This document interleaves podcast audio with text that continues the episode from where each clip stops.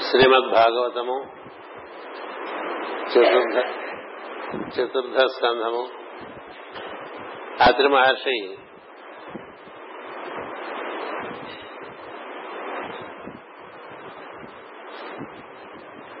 తపస్సును గురించి మనం కిందటి తరగతిలో వివరించుకోవటం జరుగుతూ ఉన్నది. అత్రి మహర్షి తపస్సు అది సప్తర్షి మండలంలోకి ప్రవేశించినట్లుగా మనకి వృక్షం అనే పర్వతం మీద ఆయన తపస్సు చేసినట్టుగా చెప్పబడి ఉంటుంది. మన అందలి కాలభాగం అందలి ఊర్ధ్వ భాగం అంతా కూడా అంటే ఇక్కడి నుంచి పై భాగం అంతా కూడా సప్తర్షి మండలం ఉంటుంది. తపస్సు చేసుకునేటువంటి వారు క్రమంగా హృదయం నుంచి విశుద్ధి వరకు విశుద్ధి నుంచి భూమధ్యంకి అక్కడి నుంచి ఆజ్ఞకు అక్కడి నుంచి ఊర్ధ్వముఖంగా తపస్సు చేసుకుంటూ అలా తమలోని సప్తర్షి మండలంలోని ప్రవేశించి తపస్సు చేసుకుంటూ ఉంటారు. అప్పుడే ఈ పరిశ్రమలన్నీ మర్చిపోవడం జరుగుతుంది. ఆ తపస్సు తీవ్రత చేత మన లోపల ఉండేటువంటి సమస్త ధాతువులు కూడా అగ్ని చేత పరిపూర్ణంగా క్షాళనం కాబడి పరిశుద్ధమై ఊర్ధ్వరేతస్కులమై సప్తరిపండ్ల స్థితికి చేరి అక్కడి నుంచి పరబ్రహ్మతత్వాన్ని ఆరాధన చేయటం అనేటువంటిది తపస్సులో జరిగేటువంటి ప్రధానమైనటువంటి విషయం. మనమంతా మామూలుగా మూలాధార నుంచి మణిపూర్వకం వరకు వ్యాప్తి చెంది ఉంటాం. భౌతిక విషయమునందు ఆసక్తి చేత మూలాధారమునందు అహంకార మమకార విషయమునందు ఆసక్తి కలిగి ఉండడం చేత స్వాధిష్టానమందు కొంత ఏదో భావ పరంపరలో మునిగి తేలుతున్నప్పుడు మణిపూరకమునందు ఉంటాం. అక్కడి నుంచి మనం హృదయం చేయాలంటే బుద్ధి లోకాల్లోకి ప్రవేశిస్తే హృదయం చేరినట్టు. అటు పైన మనకి ఆకాశమును చేరుకుంటే విసిద్ధి చేరినట్లు అవుతుంది. ఆకాశం అంటే ఆకాశ స్థితిలో మనం ఉన్నామని తెలియాలంటే మనం కరుణ మూసుకుని ధ్యానం చేస్తూ ఉంటే మన చుట్టూ అంతా నీలమైనటువంటి ఆకాశం ఉన్నట్లు అన్ని పక్కల అంటే దశ దిశలా అంటాం కదా దశ దిశలా ఆకాశం ఉన్నట్టు అందులో మనం ఒక బిందు మాత్రంగా మనం ఉన్నట్టు దర్శనం అవుతుంది. అటుపైన ఇంకా ఊర్ధ్వంగా మనకి ఆజ్ఞలోకి వెళ్ళేసరికి ఆ ఆకాశం యొక్క కాంతి విపరీతంగా పెరిగి ఉంటుంది. అటు పైన ఇంకా పైకి వెళ్తే మనకి ఆజ్ఞా కేంద్రము దాటి వెళ్ళినప్పుడు ఈ సప్తర్షి మండలంలో ప్రవేశించినటువంటి ప్రవేశించినటువంటి అనుభూతి కలుగుతుంది. అంటే మనకి భూమి అనేటువంటి శరీరము ఆ భూమికతో సంబంధం లేకుండా మన ప్రజ్ఞ తపస్సులో నిమ్మగ్నమై ఉంటుంది. అలా తపస్సు చేసుకునేవారు తపస్సు చేసుకునేవాళ్ళు. అలా తపస్సు చేయడం వల్ల వారందరూ బ్రహ్మముతో అనుసంధానం చెంది బ్రహ్మర్షులు అవటం అనేటువంటిది జరుగుతుంది. అత్రి మహర్షి అంటే ఏమిటో కింద తరగతిలో మనం చెప్పుకున్నాం. మనం చాలాసార్లు దాని గురించి చెప్పుకున్నాం. ఆయన మామూలుగా త్రిగుణముల త్రిగుణములలోనికి దిగి వచ్చేటువంటి ఋషి కాదు. మామూలుగా జనులందరూ కూడా మనకి సత్యలోకము సత్యలోకము దిగువన తపోలోకం ఉంటుంది. తపోలోకం దిగువన జనోలోకం ఉంటుంది. జనోలోకంలో జనులందరూ ఉంటారంటే జనించిన వారందరూ ఉంటారు. జనోలోకానికి సత్యలోకానికి మధ్యలో తపోలోకం ఉంటుంది. వాళ్ళు తపస్సు ప్రధానంగా జీవిస్తారు. తపస్సు యొక్క ప్రధాన లక్ష్యం ఏంటంటే ఈ మూడు గుణములను దాటి ఉన్నటువంటి శుద్ధ చైతన్యంలోకి ప్రవేశించడాన్ని తపస్సుగా మనం భావన చేయాలి. మనం మామూలుగా పొద్దున సాయంత్రం ప్రార్థన చేసి ఏదో తపస్సు చేశామనుకుంటే అది తపస్సును అవహేళన చేసిన ఏం చేద్దంటే మనం పంచభూతములకు లోపడి ఉంటాం. అటుపైన మూడు గుణములకు లోపడి ఉంటాం. అష్ట ప్రకృతులకు లోపడి ఏదో గుడు గుడుగుతూ సణగుతూ మనం ఏదో చేస్తూ ఉంటాం. కదా? తపస్సు చేసేవాళ్ళు ఈ అష్ట ప్రకృతుల్ని దాటి తపోలోకంలో ఉండి సత్యలోకంలో ఉండేటువంటి తత్వంతో ఆరాధన చేసుకుంటూ వాళ్ళు తపస్సు తపస్వి జనులో ఉంటారు. మనకి భూలోకం భూర్లోకం సువర్లోకం మహర్లోకం. అంటే వరుసగా మనం ఈ ప్రజ్ఞా కేంద్రాలు భూలోకం అంటే మూలాధారం భూర్లోకం అంటే స్వాధిష్టానం సువర్లోకం అంటే మణిపూరకం మహర్లోకం అంటే హృదయం జనలోకం అంటే విశుద్ధి. అటుపైన తపోలోకం అంటే ఆజ్ఞ సత్యలోకం అంటే సహస్రారం అంచేత వీరందరూ తపస్సుజనులు అంతకు ముందు కల్పాల్లోనే పరిపూర్ణత చెంది బ్రహ్మమై బ్రహ్మస్వరూపులై కేవలం సృష్టి కోసం దిగి వచ్చినటువంటి వాళ్ళు. సృష్టిలో వాళ్ళు కాదు వీళ్ళు. సప్తర్షులు సృష్టికి సహకరించడానికి దిగి వచ్చిన వాళ్ళు వాళ్ళు. కనక సనందనాథులు లాగానే సప్తర్షులు కూడా అందుకనే భగవంతుడు విభూతి యోగంలో ఆయన విభూతిగా చెప్తాడు. నలుగురు కుమారులను ఏడుగురు ఋషులను పద్నాలుగు మంది మనువులను. వీళ్ళందరూ నా విభూతి అంటారు. అంటే ఏంటంటే ఆయన ఎందు ఎప్పుడు ఉండేటువంటి వాళ్ళు సర్వకాల సర్వావస్థల ఎందు ఆయన పని మీద దిగి వచ్చిన వారే తప్ప ఇక్కడేదో పాము పొందామని అని వచ్చిన వాళ్ళు ఈ సృష్టిలో వాళ్ళు పొందవలసినది ఏమీ లేదు. ఈ సృష్టిలో పొందవలసింది ఏమీ లేక ఈ సృష్టికి చేయటానికి దిగు సహకరించి దైవానికి సహకరించి ఈ జీవుల పరిణామ కథకి తోడ్పడటానికి దిగి వచ్చినటువంటి వాళ్ళు వాళ్ళు. వాళ్ళు సప్తర్షులు. అందులో మరీచి కథ మనం ముందు విన్నాం కదా. మొట్టమొదట మరీచి కథ చెప్తారు ఆ మరీచికి కశ్యపుడు అనేటువంటి ఒక ప్రజాపతి జన్మించడం అలాగే ఒక పూర్ణిమ అనేటువంటి ఒక కుమారుడు జన్మించడం కుమార్తె జన్మించడం. ఆ పూర్ణిమయే గంగ అయిందని చెప్పుకోవటం ఆ కథ అంతా కింద సరిగా చెప్పుకున్నాం. మరీచి మహర్షి కథ అయిన తర్వాత అత్రి కథ. ఎందుకు మరీచి అంటే ఈ సహస్రారం పైన ఉండేటువంటి కాంతి. అత్రి అంటే మూడు గుణములలోకి దిగక ఉన్నటువంటి ప్రజ్ఞ అత్రి. అంటే అది సంస్కృతంలోనూ అదే అర్థం. ఆంగ్లంలో కూడా అదే అర్థం నాట్ త్రీ అని. నాట్ త్రీ అంటే ఇచ్చా జ్ఞాన క్రియలు లేనటువంటి స్థితి. మనకి లేచి దగ్గర నుంచి మనకి ఇచ్చే నడిపిస్తూ ఉంటుంది బుద్ధిలోకంలో ఉండే వాళ్ళని కూడా ఇచ్చే నడిపిస్తూ ఉంటుంది. మహాలోకంలో ఉండే వాళ్ళని ఇచ్చే నడిపిస్తూ జనలోకంలో ఉండే వాళ్ళని ఇచ్చే నడిపిస్తుంది ఇచ్చా జ్ఞాన క్రియలకు లోబడి మొత్తం జీవకోటంతా ఉంటుంది. ఏ ఇచ్చ లేక ఇచ్చ లేనప్పుడు ఇంక తదనుగుణమైన జ్ఞానంతో కూడా సంబంధం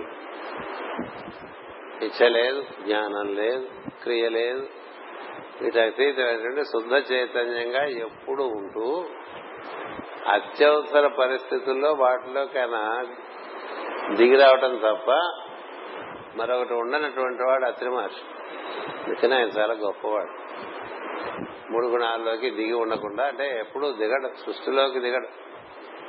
సృష్టిలోకి దిగక సృష్టికి అతీతంగా ఉన్నటువంటి శుద్ధ చైతన్యం ఏదైతే అమ్మవారు అంటామో నవమ ప్రకృతి అని చెప్తుంటాం మూల ప్రకృతి అంటూ ఉంటాం. ఆవిడికి అన్ని పేర్లను. గాయత్రి సరస్వతి సావిత్రి చందర్షి శ్రీ ఇట్లా అంటూ ఉంటాం కదా. అలా తొమ్మిదవ ఏదైతే ఇంకా దేని నుంచి అయితే మూడు గుణములు మూడు శక్తులు పుట్టక ముందు ఉన్నటువంటి శుద్ధ చైతన్యం ఏది ఉందో అందులోనే సర్వకాల సర్వావస్థల ఎందు ఉండేటువంటి వాడిని అత్రి అంటారు. అంచేత అతడు కూడా మరి ఆ మహర్షి సృష్టిలోకి రావాల్సి వచ్చింది. ఎంచేత సృష్టి నిర్మాణం కోసం. సృష్టి ఎందు ఆసక్తి కలిగి కాదు. సృష్టి నిర్మాణంలో సహకరించవలసి వచ్చింది కాబట్టి ఆ విధంగా రావలసి వచ్చింది. అంచేత తాను ఎందుకు సృష్టిలోకి రావాల్సి వచ్చిందో తెలిసి ఉండటం చేత తాను సంతానం పొందవలసినటువంటి ఒక ప్రయోజనం ఒకటి ఉన్నది. జన్మ కారణం ఏంటంటే సత్సంతానాన్ని అందించడంగా ప్రజాపతులందరూ వచ్చారు. ప్రజాపతులే ఈ సప్తర్షులు కూడా. సప్తర్షులు అంటే ఏడుగురు. ఏడుగురికి పైన ఒక ఆయన ఉంటాడు మరీ చేయని ఒక ఆయన. అలాగే దిగువన ఒక ఆయన ఉంటాడు అధర్వు అని. ఆ ఇద్దరిని కలుపుకుంటే తొమ్మిది మంది అవుతారు. వీరు కాక నారదుడు కూడా ప్రజాపతి వలె వచ్చి తర్వాత కుమారుడు అయిపోతారు అది కాక కర్దమ ప్రజాపతి ఉన్నాడు. అది కాక రుచి ప్రజాపతి ఉన్నారు. ఇట్లా ప్రజాపతులు ఉన్నారు.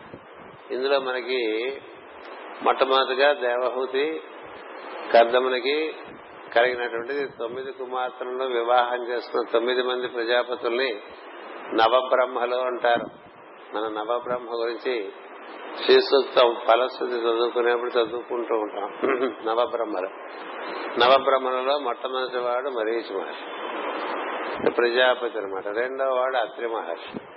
ఈ అత్రి మహర్షి తపస్సు అంటే ఇక మరది త్రిగుణములకు అతీతంగా ఉండేటువంటి తత్వంతో తత్వంలో తానుండి అంటే తొమ్మిదవ ప్రకృతి మూల ప్రకృతిలో తాను శుద్ధ చైతన్యంలో ఉండి దానికి ఆధారమైనటువంటి బ్రహ్మమును గూర్చి ఆయన మనసు లగ్నం చేసి తపస్సు చేయటం మొదలుపెట్టాడు. అలా తపస్సు చేస్తుంటే ఈ తనలోని మిగతా లోకాలను కూడా కొంత క్షోభ చెందుతాయి. లోకాలన్నీ క్షోభ చెందినట్టుగా మనకు చెప్తారు తపస్సు చేస్తూ ఉంటాయి ఈ బయట లోకాలు కాదు అతని లోపలి లోకాలని లోపల కూడా అవే లోకాలు ఉన్నాయి. అంచేత ఆ విధంగా అతని తపస్సు తీవ్రత చేత పుట్టిన అగ్ని అతని శిరస్సు నుండి వెలువడను. అలా వెలువడాలి. తపస్సు. దానితో మూడు లోకములు కరిగి వేడెక్కినవి. అప్పుడు బ్రహ్మ విష్ణువు శివుడు బయలుదేరి వచ్చినవి వారి వెంట అప్సరసులు దేవతలు సిద్ధులు సాధులు మునులు స్తోత్రము చేస్తూ నడిచివి ఎప్పుడైతే త్రిమూర్తులు ముగ్గురు ఒక మహత్తర కార్యం మీద బయలుదేరతారో అతని వారి పరివారం అంతా కూడా వాళ్ళతో పాటు. అది పరిపాటి. అంచేత ఆ విధంగా వాడు రావడం శిరస్సును అగ్ని వెలువడుట అనగా ఒక్కొక్క సూర్యగోళం ఉద్భవించుట అని మాస్టర్ గారు ఇక్కడ ఒక వివరణ ఒకటి ఇచ్చారు. అతడు త్రిమూర్తులు తమ అంశల అందు త్రిమూర్తులు తమ అంశలతో దిగివత్తులు వారి వలన ఆ సూర్యుని సౌర కుటుంబమునందలి గ్రహములు వానిపై సృష్టి స్థితి లయములు నిర్వహింపబడను. సూర్యుని కిరణములందు జీవులను సృష్టించు లక్షణము ప్రాణము అన్నము కల్పించి స్థితి కల్పించు లక్షణము. అగ్ని రూపుడై దగ్ధము చేయు లక్షణము కూడా ఉన్నది. అతడు త్రిమూర్త్యాత్మకుడుగా త్రయీమయ మూర్తిగా వేదము ఎందుకు కీర్తింపబడుతున్నాడు ఈ త్రిమూర్తులు దిగి రావటం అంటే త్రిశక్తులు దిగిరావటంగా ఇక్కడ మాస్టర్ గారు ఒక వివరణ ఇచ్చారు. అంటే భూమి మీదకి త్రిమూర్తులు దిగి వచ్చినట్టుగా అసలు మొత్తం లోకల్లోకే వీళ్ళందరూ సూర్యగోళాలుగా దిగి వచ్చినట్టుగా మాస్టర్ ఒక వివరణ ఇచ్చారు. మనకి ప్రధానమైన విషయం ఏంటంటే మనం ఇలా తపస్సు చేయటం అనేటువంటిది జరిగితే యోగానికి చెట్ట చివరి అదే ధ్యానం అంటారు ఆ తర్వాత సమాధి. ఏడవ అంగాన్ని ధ్యానం అంటారు అటుపైన సమాధి. మనకి మొట్టమొదటి సృష్టి మొదట్లో దిగువచ్చిన వారందరూ కూడా తపస్సు ఎందు ఎక్కువ లగ్నమై ఉండేవారు. తర్వాత ఈ మనం మొత్తం భూగోళం మీద ఈ భారత జాతీయందే భారతీయ వాంగ్మయం అందే తపస్సుకు అధికమైనటువంటి ప్రాధాన్యత ఇచ్చారు. మిగతా చోట్ల లేదు. మిగతా చోట్లంతా కూడా త్రిగుణములకు లోబడి సంకర్షణ వ్యూహంగా మిగతా సృష్టి ఉంటుంది. సంకర్షణ వ్యూహంగా ఉంటుంది. సంకర్షణ వ్యూహం అంటే అహంకార వ్యూహం. ఈ భారతీయ ఋషులు ఏర్పరిచిన మార్గంలో వాసుదేవ వ్యూహంగా మూడు గుణములకు అతీతంగా ఉంటూ శరీరంలో వర్షించి ఉండటం. ఉంటుంది అట్లా కూర్చుంటే పుట్టలు పుట్టలుగా పుట్టలు పుట్టలుగా లోపల నుంచి సంకల్పాలు రావు. దాన్ని మనకి నిర్వికల్ప సమాధి అంటూ ఉంటారు. సంకల్పాలు ఊరికే కూర్చుని కొద్దీ వచ్చి మనుషులు రాబడి తోసేస్తుంటాయి కదా. ఇంట్లో ఊరికే కూర్చుంటే ఏదో ఆలోచించి వెంటనే లేచి బయటకు వెళ్ళిపోతాడు ఇప్పుడే వస్తా అంటూ కదా. ఎప్పుడూ ఏదో సంకల్పంలో బతికేటువంటి వాళ్ళు జనులు. దానికి అతీతంగా ఉండేవాళ్ళు కాబట్టి ఆ అతీతంగా తాను ఉన్నప్పుడు మూడు గుణములకు అతీతంగా తాను తపస్సు చేస్తుంటే త్రిమూర్తులు తమ దగ్గరికి రావటం అనేటువంటిది జరుగుతుంది. మీరందరూ గురు చరిత్ర చదువుకుంటే అందులో దీపకుడు అనేటువంటి శిష్యుడు అలా గురువుని ఆరాధన చేసుకుంటూ తపస్సు చేసుకుంటే త్రిమూర్తులు అతని దగ్గరికి వస్తారు. అత్రి మహర్షి చేస్తున్నటువంటి తపస్సు త్రిమూర్తులకు ఆవల ఉన్నటువంటి మూల ప్రకృతికి ఆవల ఉన్నటువంటి బ్రహ్మమును కూర్చి తపస్సు. ఆయన త్రిమూర్తులు కూర్చి తపస్సు చేయాల. చాలా మంది శివుని కూర్చి తపస్సు చేసి విష్ణు మూర్తి కూర్చి తపస్సు చేసి బ్రహ్మదేవుని గురించి తపస్సు చేసిన వాళ్ళు ఉంటారు. ఈ తపస్సు ఇది యోగ సంబంధమైన తపస్సు. యోగమైన యోగపరమైన తపస్సులో త్రిమూర్తి అతీతమైన తత్వమును తపస్సు అందుకే తమ తత్వం గుణయ గుణత్రయాతీత కాలత్రయాతీత దేహత్రయాతీత అన్ని అతీత మూడిటికి అతీతమైన తత్వంగా భగవాన్ మనం దైవాన్ని ఆరాధన చేస్తూ ఉంటాం. స్తోత్రాలన్నింటిలోనూ ఈ గుణాతీతమైన తత్వమును ఆరాధన చేయటం ఉంటుంది. దాన్ని శుద్ధ చైతన్య ఆరాధన అంటారు. ఆ శుద్ధ చైతన్యానికి మనకు ఆకర్షణ కలగటం కోసం ఒక రూపు ఏర్పరచుకుంటూ ఉంటాం తప్ప అక్కడంటూ ప్రత్యేకంగా ఆ రూపాలతో ఎవరు ఉండరు. శుద్ధ చైతన్యమే ఉంటుంది. ఇంట్లో గోధుమ పిండి ఉన్నట్టు. మీకేం కావాలంటే దాంట్లో ఆ గోధుమ పిండి నుంచి పూరీలు చపాతీలు ఏం కావాలంటే వేసి పెడతారు కదా. అట్లే ఒకే ఒక శుద్ధ చైతన్యం నుంచి ఎన్నో రూపాలు మనం బయట తెచ్చుకోవచ్చు కదా. ఇంట్లో పిండి అంటే ఉంటే ఏమైనా చేసి పెట్టచ్చు కదా. ఇట్లా శుద్ధ చైతన్యం అనేటువంటి పిండి నుంచి ఏర్పడిన బొమ్మలే ఈ దేవతలందరూ కూడా. అదే శ్రీకృష్ణ భగవద్గీతలో చెప్తాడు అన్యదేవతారాధన అని ఇన్ని లేవు నేనే విన్నాయి నా నుంచి అవన్నీ వచ్చాయి అంచేత వీటన్నిటిలోనూ నన్ను దర్శించడానికి ప్రయత్నం చేయి అంటే అర్థం ఏంటంటే మనం ఏ విగ్రహం పెట్టుకుని ఏ దేవత రూపం నామ ఏర్పాటు చేసుకుని ఆరాధన చేస్తున్నా అందులో నుంచి ఆ రూపానికి అతీ నామానికి అతీతంగా ఉండేటువంటి వెలుగు అనేటువంటి ఎరుకని ఆరాధన చేస్తూ ఉండాలి. ఇప్పుడు అత్రి పరాశ పరిస్థితి అంటే ఆ వెలుగులో తానండి అంతకన్నా పైన బ్రహ్మమును ఆరాధన. ఆరాధన చేస్తుంటే త్రిమూర్తులు ఎందుకు వచ్చారండి? త్రిమూర్తులు ఉద్దేశించి ఆయన తపస్సు చేయాలి. ఆయన ఎందుకు తపస్సు చేయాలంటే తన కర్తవ్యం నెరవేర్చడానికి తనకి పరమైనటువంటి తత్వాన్ని సత్యం పరం ధీమహి అనేటువంటిది నిజమైన గాయత్రి మంత్రం చాలా సార్లు చెప్పుకున్నాం. పరము అయినటువంటిది సత్యమైనటువంటి దాన్ని నేను ధ్యానం చేస్తున్నాను. We meditate upon the truth which is beyond we meditate upon the truth which is beyond దాన్ని ఓం సత్యం పరం ధీమహి అంటారు. అది గాయత్రి మంత్రం.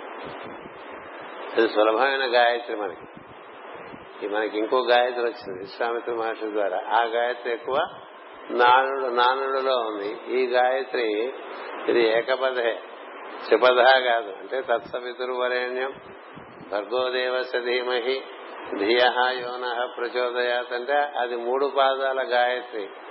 మూడు పాదాల గాయత్రి అంటే ఒక్కొక్క పాదంలో ఎనిమిది అక్షరాలు చొప్పున మూడు ఎనిమిది ఇరవై నాలుగు అక్షరాలతో ఉంటుంది. గాయత్రి అంటే ఎనిమిది అక్షరముల ఛందస్సు. ఎనిమిది అక్షరముల ఛందస్సే ఓం సత్యం పరం ధీమహి. కూడుకుంటే ఎనిమిది వస్తుంది? ఓం ఒకటి పరం రెండు మూడైంది. సత్యం ఓం సత్యం మూడు పరం ఐదు ధీమహి ఎనిమిది. ఓం సత్యం పరం ధీమహి అనేటువంటిది మనకి బ్రహ్మమును చేరటగానే ఇవ్వబడిన మంత్రంగా ఇచ్చారు. దాన్నే మనకి గౌతమ బుద్ధుడు ఓం మణిపద్మే హూం అని ఇచ్చారు. ఏమిటి ఉద్దేశం అంటే తాను శుద్ధ చైతన్యమునందుండి పరతత్వమును ఆరాధన చేయుట.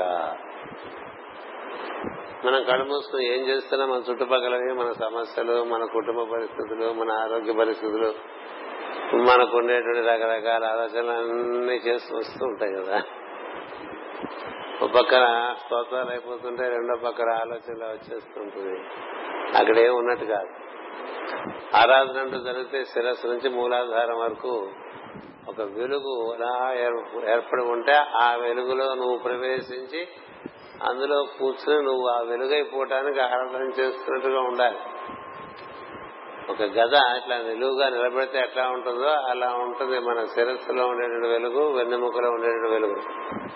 దాని సెరబ్రో స్పైనల్ సిస్టమ్ అని ఇంగ్లీష్లో అంటూ ఉంటాం.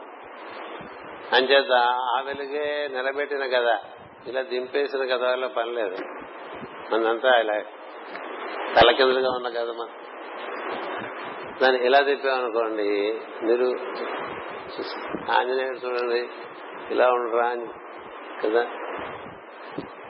గద కింద పెట్టి లేడు అంచేదంటే ఆయన యోగా కారకు అంచేది అలా వచ్చాడు ఆయన. అలా గద పైకి పెట్టి గద పెట్టు కింద పెట్టుకున్న దేవతలు ఉంటారు గద పైకి పెట్టుకున్న దేవతలు ఉంటారు. నువ్వు దేని ఉద్దేశించి ఆరాధిస్తే దాని ప్రకారంగా రూపాన్ని ఏర్పరచుకుంటూ ఉంటారు. అంతే అంతకన్నా అంచేత అతి తపస్సు మనం బాగా అవగాహన చేసుకోవటం అంటే మనం గుణములకు అతీతంగా శుద్ధ చైతన్యం ప్రవేశించి అక్కడి నుంచి పరతత్వాన్ని ఆరాధన చేయడం అందుకే ఏం చెప్తాడంటే శ్రీకృష్ణుడు నువ్వు భూమధ్యంలో ఉన్నట్టుగా భావం చేయని చెప్తాడు. భూమధ్యం ముందు నువ్వు ఉన్నట్టు అక్కడ నీకు ఒక త్రిగుణాత్మకమైనటువంటి ఒక ఒక ద్వారము. అంటే ఒక త్రిభుజం లాగా ఒక ద్వారం ఉంటుంది. అదేంటంటే సత్వము రజస్సు తమస్సు లేక మహాదేవుడు మహావిష్ణువు బ్రహ్మదేవుడు ఈ ముగ్గురు త్రిమూర్తులు లేక ఇచ్ఛా జ్ఞాన క్రియాశక్తులుగా మనకి ఇలా పింగళ సుషుమ్న నాడులు మూడు కేంద్రాలుగా ఉంటాయి ఇక్కడ ఈ పాల భాగంలో ఆ పాల భాగంలో ఉండేటువంటి ఆ త్రిభుజంలో నుంచి అవతలకు వెళ్ళారు కదా? ఎడమ కనుబొమ్మ పైన ఇడ ఉంటే కేంద్రం కుడి కనుబొమ్మ పైన పెంగళ కేంద్రం ఉంటే ఇక్కడ సూక్ష్మ కేంద్రం. అందుకనే ఇట్లా బొట్లు పెట్టుకుంటూ ఉంటారు. మధ్యలో బొట్టు పొడుగ్గా పెడతారు. సుషుమ్న అది వైష్ణవం. ఇది సుషుమ్న ఆ వైష్ణవ నామాల్లో వాళ్ళ రకరకాల సాంప్రదాయాలు ఉన్నాయి. అందుకని వైష్ణవ నామాలు రకరకాలుగా ఉంటాయి. కొన్ని నామాలు ఇలా ఈ కనుబొమ్మల మీద ఇక్కడికి వచ్చి ఇక్కడి నుంచి ఇలా ఉంటాయి. అంటే ఇడ దగ్గర నుంచి ఒక ఊర్ధ్వ ఊర్ధ్వరేఖ పింగళ నుంచి ఊర్ధ్వరేఖ సూక్ష్మల నుంచి ఊర్ధ్వరేఖ. ఇలా పెట్టుకున్నట్ల అంటే అర్థం ఏంటంటే మూడు గుణములను నుంచి ఉద్ధరింపబడటానికి ఆ విధంగా నేను దీక్ష తీసుకున్నాను అనేటువంటిది అక్కడ అర్థం. అలాంటి అర్థం మనం చేసుకోవడానికి ప్రయత్నం చేయాలి. అంచేత ఆ విధంగా లేదా ఒకటే పెడతారు సుషుమ్న నాడి. అది ఊర్ధముఖంగా ఈ రెండు కేంద్రముల కన్నా పైన ఉంటుంది. సుషుమ్న తీసుకెళ్ళి సహస్రారం వరకు దాన్ని మనకి దారి సూచిస్తుంది. అది సత్వగుణం నుంచే సత్వ అతీతమైన తత్వంలోకి ప్రవేశించడానికి వీలు పడుతుంది రజస్సు నుంచి తమస్సు నుంచి వీలు పడదు అంచేత మన ఆరాధన ఎలా జరగాలంటే మనమేమో ఇక్కడ కూర్చున్నట్టు భూమధ్యంలో మన పైన ఒక త్రిభుజాకారంగా అక్కడే గురు బ్రహ్మ గురు విష్ణు గురు దేవో మహేశ్వర గురు సాక్షాత్ పరం బ్రహ్మ. ఇది దాంట్లోకి వెళ్ళాలంటే ఈ మూడు గుణములతో కూడినటువంటి మూడు ఈ త్రిభుజంలో నుంచి అలా దూరి అవతలకి వెళ్ళాలి. అలా దూరి అవతలకి వెళ్ళాలి. ఇది ఆజ్ఞ నుంచి ఆ మార్గం ఉంటుంది. అంచేతే మనకి గురి యంత్రం అని ఎలా ఇస్తారు తెలుసా? ఒక వృత్తం ఇచ్చి వృత్తంలో ఒక త్రిభుజం ఇచ్చి ఆ త్రిభుజంలో ఒక బిందువు ఇస్తారు పరతత్వం అంతా కూడా చుట్టూ ఉండేటువంటి వృత్తం. దానిలోకి నువ్వు ప్రవేశించాలంటే నువ్వు కేంద్ర ఈ బిందువు నుంచి ప్రవేశించాలి. ప్రవేశించాలంటే ఈ మూడు గుణములు నీలో సమకోణ త్రిభుజంగా ఏర్పడాలి. అంటే నీలో ఉండేటువంటి రజస్సు తమస్సు సత్వము మూడు సమన్వయింపబడాలి. ఆ మూడు సమన్వయింపబడ్డప్పుడు మనం ఈ సత్వము నుండి నిత్య సత్వంలోకి ప్రవేశించి నిత్య సత్వంలోంచి గుణాతీతంలోకి ప్రవేశిస్తారని భగవద్గీతలో శ్రీకృష్ణుడు చెప్తాడు. అంచేత మన ఆరాధన ఎంతసేపు ఈ పాల భాగంలో ఉండేటువంటి వెలుగు అవి మూడు వెలుగులు. అవే విద్రుమ ఇలా అంటే అవే విద్రుమ ఇలా అంటే ఒకటి ఎర్రటి కాంతి శివుడు ఒకటి పచ్చడి కాంతి బ్రహ్మ ఒకటి నీలము కాంతి విష్ణు. ఈ మూడిటికి అతీతంగా సూర్యచంద్రాత్మకమైన వెలుగు ఉంది. దాన్నేమో మనం ముక్త ధవళ. ముక్త అంటే ముత్యపు కాంతి లేక చంద్రకాంతి. ధవళ అంటే సూర్యకాంతి. ముక్త ధవళ మధ్య విద్రుమ హేమనీల ఉన్నాయి. ఇది ముక్త విద్రుమ హేమనీల ధవళ క్షాయై వీటన్నిటికీ ఆధారంగా ఉన్నటువంటి తత్వాన్ని ఆరాధన చేయడానికి అలా ఇచ్చారు పెద్దవాళ్ళు.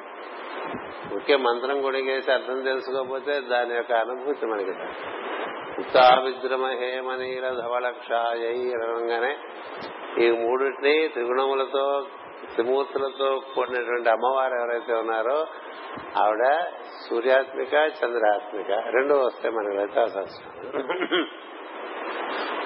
దానికి ఆమె దానికి ఆధారంగా ఉన్నాయి వీటన్నిటికీ అందులో ప్రవేశించడానికి చేసే ప్రయత్నంగా గాయత్రి మంత్రం ఇచ్చారు. అలాగే ధ్యేయ సత సవితృమండల మధ్యవర్తి అన్న కూడా అర్థవతి నారాయణ సరసిజా సహ సన్నివిష్ట. ఒకళ్ళు ఏ మంత్రం ఇస్తే ఒకళ్ళు ఆ మంత్రం ఇచ్చి ఒకళ్ళు పురుషుడని ఒకళ్ళు స్త్రీ అని అది పురుషుడు కాదు స్త్రీ కాదు. తత్వం.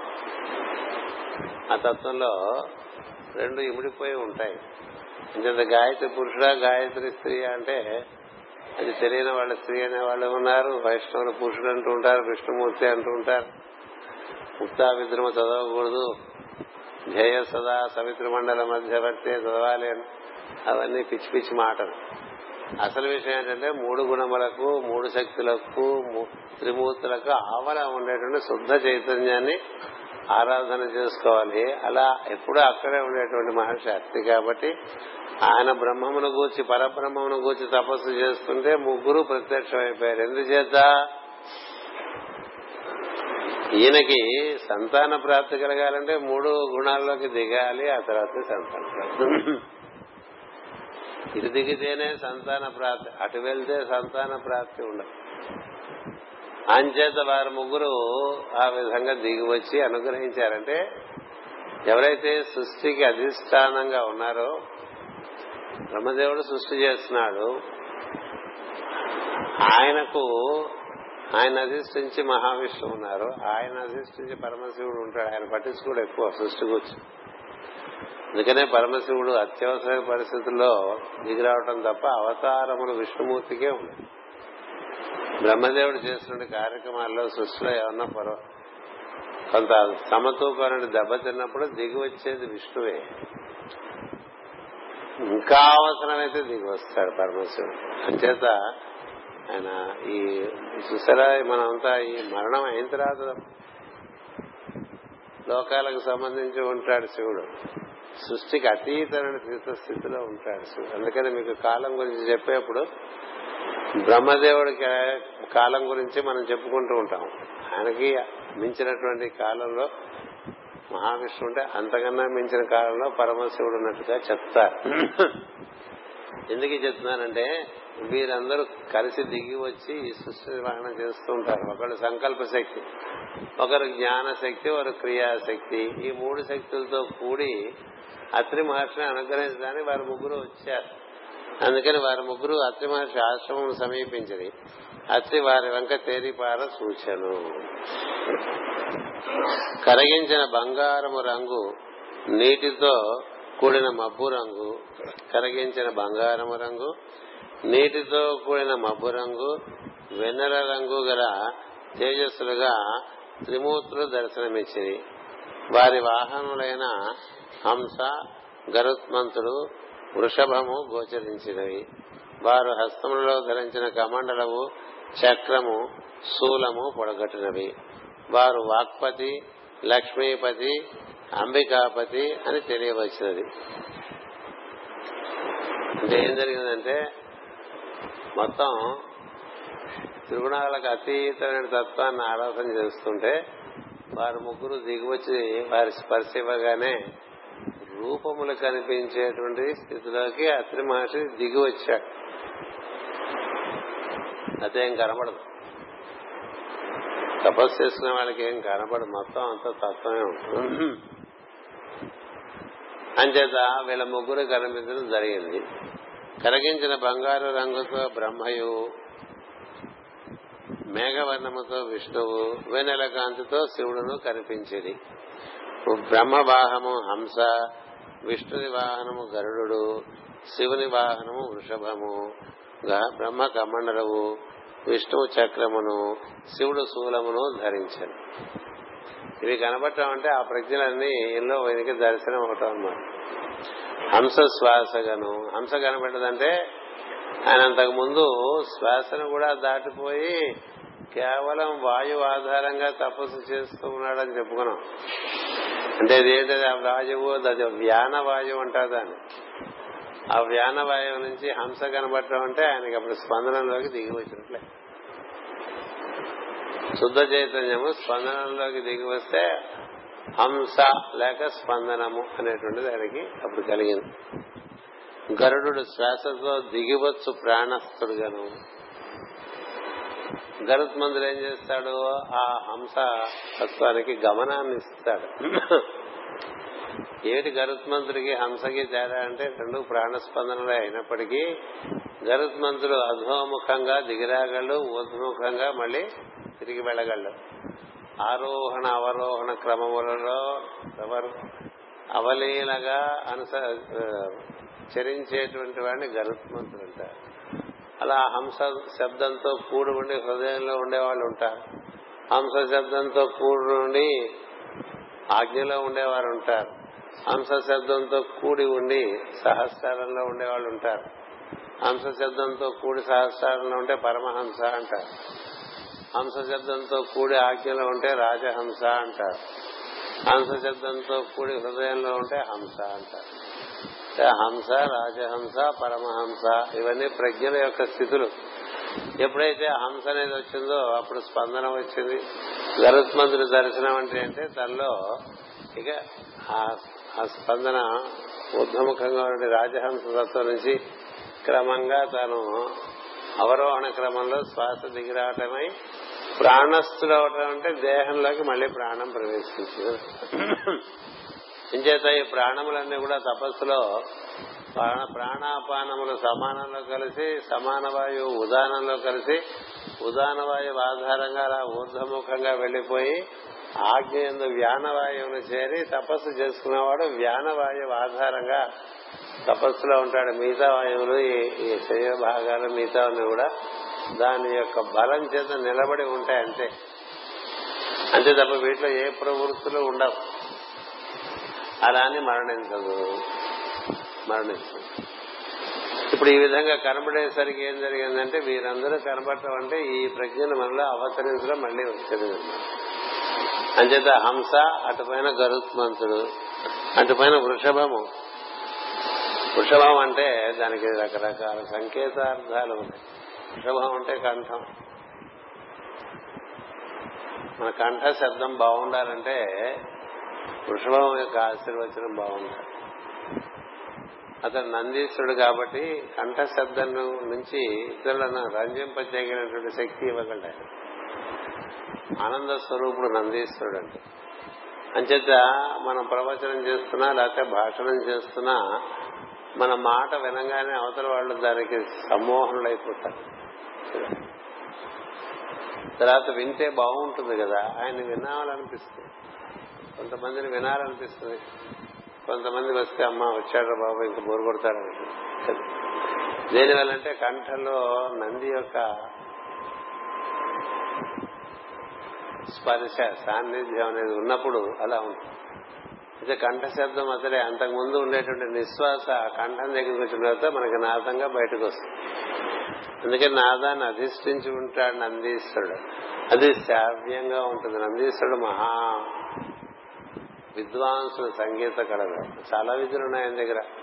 అంచేది ఆయన వచ్చాట అంటే ఏంటంటే కంఠం వరకు వచ్చింది ప్రాణం అని అర్థం ఒకటి. రెండోది వృషభం అంటే మనలో ఉండేటువంటి మన ప్రజ్ఞ అది వీర్యముగా శుక్రముగా దిగి వచ్చేటువంటి కార్యక్రమానికి కూడా వృషభమే ముఖ్యం.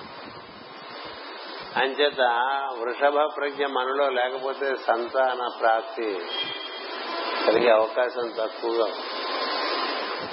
అలాంటి వాళ్ళు ఏం చేయాలి? బాగా ఎలుగెత్తి కంఠంతో రోజు ఒక గంట నుంచి మూడు గంటల వరకు సృష్టించిన సూక్తములు స్తోత్రములు అలా బాగా పారాయణ చేస్తే నందీశ్వరుడి సాన్నిధ్యం లభిస్తే ఈ కంఠం బాగా ఈ సూక్తముల యొక్క రసాయనం చేత వాటి యొక్క తాకిడి చేత వారి ఎందు శుక్ర బీజం ఉద్భవించే అవకాశం ఏంటి అంచేత ఈ వృషభం పుట్టడం అంటే శుక్రబీజం పుడితేనే సంతానం. అది కూడా చాలా బలమైనది పుడితేనే బలమైన సంతానం. దాని ఎందుకు తేజస్సు ఉంటే పుట్టేటువంటి వాళ్ళు తేజస్సు కలిగి ఉంటారు. దాని నిండా కామమే ఉందనుకోండి సంకల్పంలో. ఇంకా ఊరు దిగి పుట్టిన దగ్గర నుంచి అది కావాలి ఇది కావాలి ఇంకోటి కావాలని కోరికలతో పుట్ట పుట్టలు పుట్టల కోరికలతో పుట్టేవాళ్ళు పుట్టుకొస్తారు. అంచేత సంతానం సత్సంతానం కలగాలంటే అత్రి మహర్షులతో తపస్సు అయ్యే పని కాదు కానీ భగవద్ ఆరాధన చాలా జరగాలి.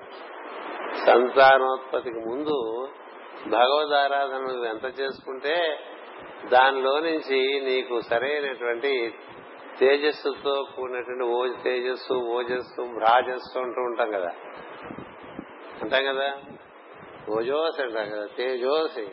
బలమసి భ్రాజోసి దేవానాం ధామనామస్. అంటే ఏంటి దేవతలు ఉండేటువంటి ధామం ఏదైతే ఉంటుందో దేవానాం ధామం అక్కడ ఉంటుందిట ఎవరు అమ్మవారు. అలా కదా గాయత్రి ఆరాధన చేస్తాం. ఆ ధామం నుంచి నువ్వు దిగి వస్తే సంతానోత్పత్తికి ముందు ఆ దంపతి బాగా ఆరాధన చేసుకున్నారు అనుకో ఇప్పుడు కర్దవ ప్రజాపతి దేవహూతి ఎలాంటి తపస్సులు చేసుకున్నారండి సంతానానికనే ముందు ఇలా పెళ్ళి చేసుకోగానే అలా సంతానంగానేటంటే దాంట్లో కామ ప్రవృత్తి ఎక్కువ ఉంటుంది. పుట్టుకొచ్చే వాళ్ళలో కూడా కామమే ఎక్కువ. కదా?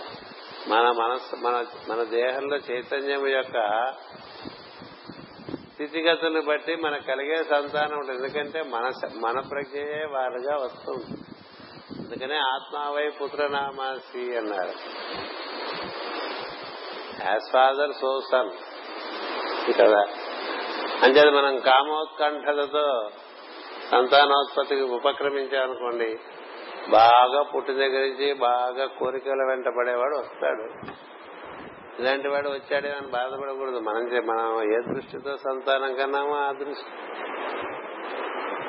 అందుకనే పెద్దలు చాలా తపస్సు చేసి ఇంకా సంతానం కందాం అనుకున్నప్పుడు అంతకు ముందు తీర్థయాత్రలు పుణ్యక్షేత్ర దర్శనాలు మంత్ర జపాలు తపస్సులు పూజలు ఆరాధనలు అన్ని చేసుకుని అటుపైన సంతాన ప్రాప్తికి ప్రయత్నం చేస్తారనేటువంటిది ఆ సాంప్రదాయం మనకి అత్రి కథలో కనిపిస్తుంది.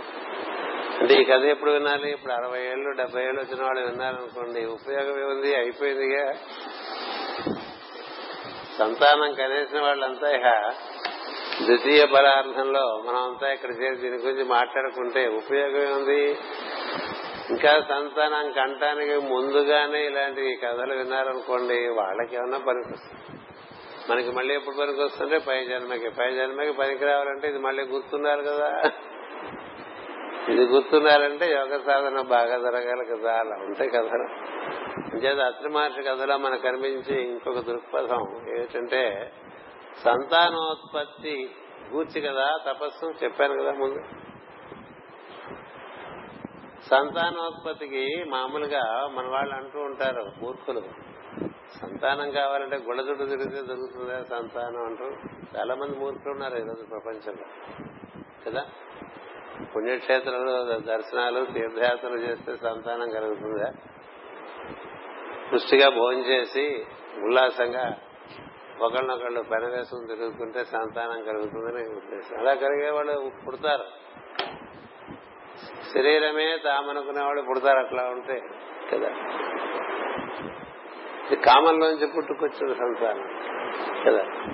అలా కాకుండా దివ్యమైన సంతానం కావాలంటే దివ్యమైన విషయంలో ఇద్దరు మనసు బాగా లగ్నమైన సందర్భంలో సంతానం కన్నారు. ఆ సంతానం వేరుగా ఉంటుంది. ఏం తెలియకుండా పెళ్ళి చేసుకుంటే ఉపయోగం అంచేత వృషభము నీకు కలిగేటువంటి శుక్ర బీజం ఉంటుంది. అందులో ఉండేటువంటి నాణ్యత. నాణ్యత. వృషభము సృష్టిని పునరు పునరుజ్జింపజీవి పురుష శక్తిగా దిగవచ్చును.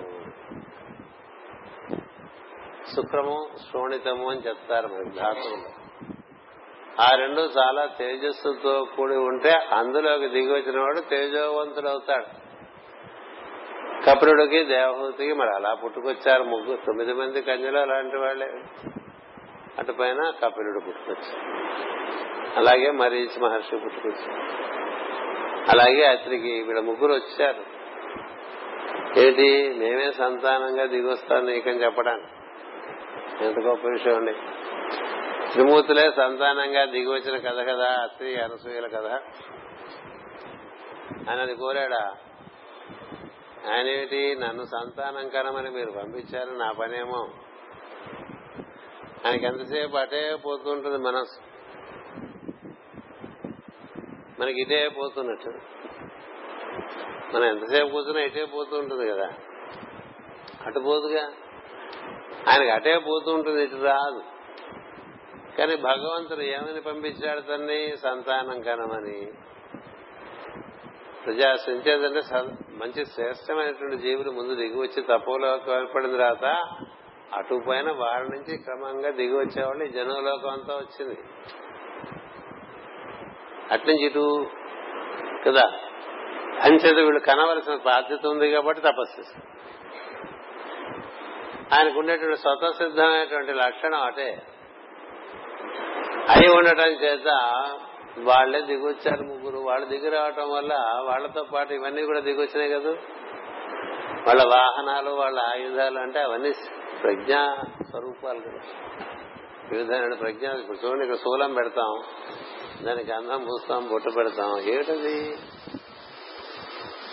ఇదే నీలో ఉండేటువంటి సుషుమ్న నాడి ఇక్కడ ఇదా సుషుమ్న పాల భాగంలో మూడుగా కనిపించి అక్కడి నుంచి భూ మధ్య నుంచి ఒకే ఒక వెర్టికల్ రాడ్ లాగా మనకి సుషుమ్న ఉంటుంది. అదే త్రిభుజం అదే త్రిశూలం కదా? అదే కదా ఆయన పట్టుకున్నాడంటే అర్థం ఏంటండి? మొత్తం అంతా నా చేతిలో ఉందని అర్థం. ఇంకోనంటే తిప్పాడు పట్టుకు చక్రం పట్టుకున్నాడంటే కాలం అంతా నా చేతిలో ఉందని చెప్పటం. కదా ఇట్లా పెడితే ఓ పద్ధతి ఇట్లా పెడితే ఓ పద్ధతి. కమలం పట్టుకుంటే ఏమిటర్థం సృష్టి వికాసం నా చేతిలో ఉందని. నన్ను ఆరాధన చేసుకోండి మీ జీవితాలు వికసిస్తాయి. మన సృష్టి. ప్రతి జీవుడు వాడిదైన సృష్టి వాడుకుంటుంది కదా. ఇంకా అట్లా కమలాలు పట్టు కూర్చోవాల్సిన అవసరం ఉందని వాళ్ళకి? అని సంకేతాలు. రెండు చేతుల్లోనూ కమలం పట్టుకునే అమ్మవారికి మనం కూడా ఇంకా నాలుగు కమలాలు వాడి చేతుల్లో పెట్టి కదా పద్మాల్లో కూర్చోబెట్టేసి పద్మాలయే పద్మాసనే అన్ని పద్మ పద్మ పద్మ పద్మ ఎందుకని పద్మాలు? వికాసం వికసించేటువంటి తత్వం లక్షణం. ఏమిటి వికాసం చెందాలి? ప్రజ్ఞ వికాసం చెందాలి. పదార్థానికి వికాసమే ఉండదు అది ఎలా గట్టిపడి చేసుకుంటుంది? అంచేత వీళ్ళందరూ ఈ ఆయుధాలు ఆయన త్రిశూలం పట్టుకొచ్చాడు ఈయన గరుత్మంతుడికి వచ్చాడు. ఆయనకి వృషభంతో పాటు శూలం కూడా చెప్పారు కదా. అంచేత అవి చెప్తున్నారు. కమండలు సూర్యగోళముగను చక్రము సూర్యాత్మకమైన కాలచక్రముగను శూలము కిరణముగాను అందరి విద్యుత్ అనబడి ప్రాణముగాను దిగవచ్చును. నిప్పు వెలిగించి రాజబెట్టుటకు నరులెట్టు ఉపకరించరో వాయువు జలము పృథివీ ఆకాశము అట్లే ఉపకరించను మనము నిప్పు రాజ రాజబెట్టినట్లు అదృశ్యమూతులకు త్రిమూర్త్యాదులు ఆకాశమును రాజబెట్టుటకే సూర్యగోణములు పుట్టుతున్నవి గాని ఇట్లో ఉద్దేశము లేకుండా పొరపాటున వెలువడినవి కావు. వీళ్ళందరూ ఇలా దిగిరాటం వల్ల సూర్యగోణాలు ఏర్పడ్డాయని చెప్పారు మాస్టర్. అత్రి మహర్షి తపస్సుకి సంతోషించి ఈ త్రిమూర్తులు దిగి వస్తే ఆ సందర్భంగా సూర్యగోళాలు ఏర్పడ్డాయన ఆ కాంతులన్నీ కలిపి. అది ఏం జరిగిందంటే మాస్టర్ ఏం చెప్తున్నారంటే ఈ పంచభూతాలు ఈ వెలుగులతో కూడి రాసుకోవటం వల్ల అందులోంచి పుట్టినటువంటి గోళములుగా ఈ సూర్యమూర్తులందరూ ఏర్పడ్డారు. అవన్నీ అత్రి మహర్షి మిగతా ప్రజాపతుల తపస్సులోంచి ఏర్పడ్డాయి కాబట్టి వాళ్ళందరూ సూర్యగోళాలను అధిష్ఠించి ఉంటారు. ఈ సప్తర్షులందరూ అని చెప్తారు. ఇప్పుడు ఏడుగురు సప్తర్షుల్ని సప్తర్షి మండలంగా మనం చెప్పుకుంటాం కదా. అవన్నీ సూర్యగోళాలు. అవన్నీ ఏర్పడటానికి కారణం ఇట్లా త్రిమూర్తులు వారివి. వారి వాహనాలతోనూ వారి శక్తులతోనూ దిగిరావటంగా మాస్టర్ గారు ఇక్కడ వర్ణిస్తున్నారు. అంతే ఏదో క్యాజువల్గా అట్లా ఏర్పడిపోయినాయి సూర్యగోణాలు అనుకోవటం అది తప్పు. అది అంతరిక్షంలో ఈ విధమైనటువంటి రసాయనం జరగటం వల్ల ఈ సూర్యగోళాలు ఏర్పడినాయని చెప్తున్నారు. మనము పుట్టినవి కానీ ఎట్లో ఉద్దేశం లేకుండా పొరపాటున వెలువడినవి కావు. నవీన శాస్త్రజ్ఞులు చెప్పినట్లు కొన్ని వాయువులు ఉద్భవించి వాని సంయోగమున సూర్యగోళమును పుట్టుట నిజమే గాని వాని తెర వెనుక ఈ అదృశ్య కారణములు లేకుండా పుట్టవు. ఈ కారణములే ఈ కథలో సంకేతించి రూపకల్పన చేయబడినవి అని చెప్పారు. త్రిమూర్తుల ముఖములు దయాదృష్టితో మందహాసముతో సుందరములై గోచరించినవి. అత్రి మహర్షి ఆనందమున చిగిర్చిన హృదయము కలవాడై సాష్టాంగపడి నమస్కరించి పుష్పాంజలి సమర్పించి నుదుట కేలు మోడ్చి నిలబడను. తేరి చూడదాని వారి మహా తేజస్సును చూడలేక కన్నులు మూసి మృదు మధుర గంభీర వాక్కులతో ఇట్లు స్థుతించను వారి కాంతులు అలాంటివి నేను తపస్సు చేస్తున్న మాట వాస్తవమే గాని ఈ సప్తర్షుల కన్నా కూడా చాలా కాంతివంతమైన వారి వల్ల గోళాలు ఏర్పడుతున్నాయని చెప్తున్నాడు వారి కాంతిలో అంచేత వాట చూడలేకపోయాడు. కళ్ళు మూసుకునే ఆనందమైనటువంటి స్థితిలో మృదు మధుర మధురమైనటువంటి స్వరంతో ఇలా పలికాడు. ప్రతి కల్పమందు సర్వ ప్రపంచములకు సృష్టి స్థితి లయములు కలిగించు. మహిమాన్వితమైన మాయా మయ గుణముల గుణముల దేహములే బ్రహ్మ విష్ణు మహేశ్వరుల నామములతో వెలుగొందు మీ మూర్తులు అన్నాడు. అది అట్లా వీళ్ళంతా కూర్చుంటారు అనుకుంటుంటారు కదా. ఇది కైలాసం మన మౌంట్ కైలాస్ పైన అట్లా ఆయన ఏదో కూర్చుని ఉంటాడని. ఏదో ఇంకో చోట ఇంకైనా ఎవరు ఎక్కడ కూర్చున్నారు ఇక్కడ ఏం చెప్తున్నారంటే ప్రతి కల్పమందు అంటే ప్రతి సృష్టి ఎందు సర్వ ప్రపంచములకు సృష్టి స్థితి లయములు. సర్వ ప్రపంచములు అంటే అన్ని లోకాలకి. భూలోకమైన త్రిగుణములతోనే ఏర్పడతాయి. త్రిమూర్తుల వల్లనే ఏర్పడతాయి. భూవర్లోకమైన అంతే శుభర్లోకం అంతే మహా ఏ లోకమైనా కావచ్చు. ఎక్కడైనా ఏదైనా ఏర్పడాలంటే ఈ ముగ్గురు ఉండాలి. వితౌట్ ట్రయాంగిల్ నథింగ్ హ్యాపన్స్ అంచేత ఈ ముగ్గురు సర్వ ప్రపంచములకు సృష్టి స్థితి లయములు కలిగించు. మహామహిమాన్వితమైన మాయామయ గుణముల దేహములే. బ్రహ్మ విష్ణు మహేశ్వర నామములతో వెలుగొంద మీ మూర్తులు. అవి మాయామయమైనటువంటి వెలుగు రూపాలు తప్ప అప్పటికప్పుడు ధరిస్తా. ధరిస్తా. చేత మీరు బాగా ఆరాధన చేస్తూ ఉంటే అదే వెలుగులోంచి ఆ విధంగా మూర్తి ఏర్పడి మనకి దర్శనం అంతే తప్ప ఎప్పుడు అట్లా ఒకళ్ళు సూరం పడుకుని ఎద్దు పక్కన పెట్టుకుని ఇంకోళ్ళేమో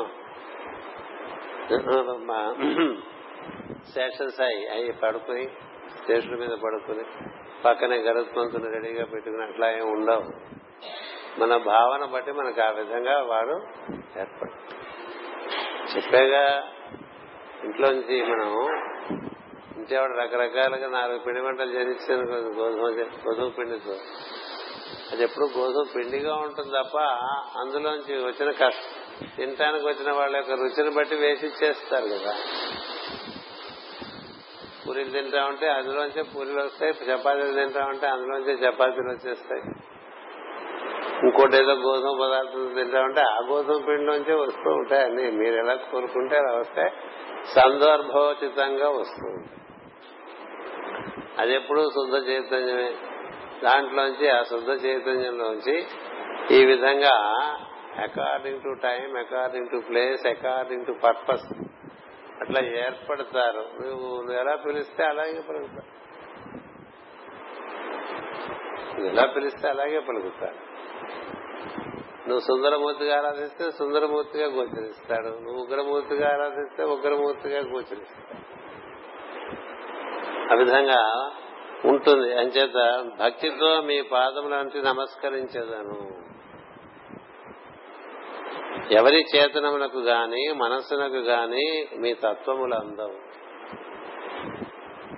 అంటే పరమశివుని అవగాహన మహేశ్వరుని గాని మహావిష్ణువు గాని చతుర్ముఖ బ్రహ్మను గాని మేము అవగాహన చేసుకున్నాం అని ఎవరు అనుకోవటానికి వీలు ఎవరు అలా అనుకోవడానికి వీలేదు ఒక్క నేనొక్క మహానుభావాన్ని మనస్సును ధ్యానించి ఆహ్వానించి తిని మీరు ముగ్గురు వచ్చిరి.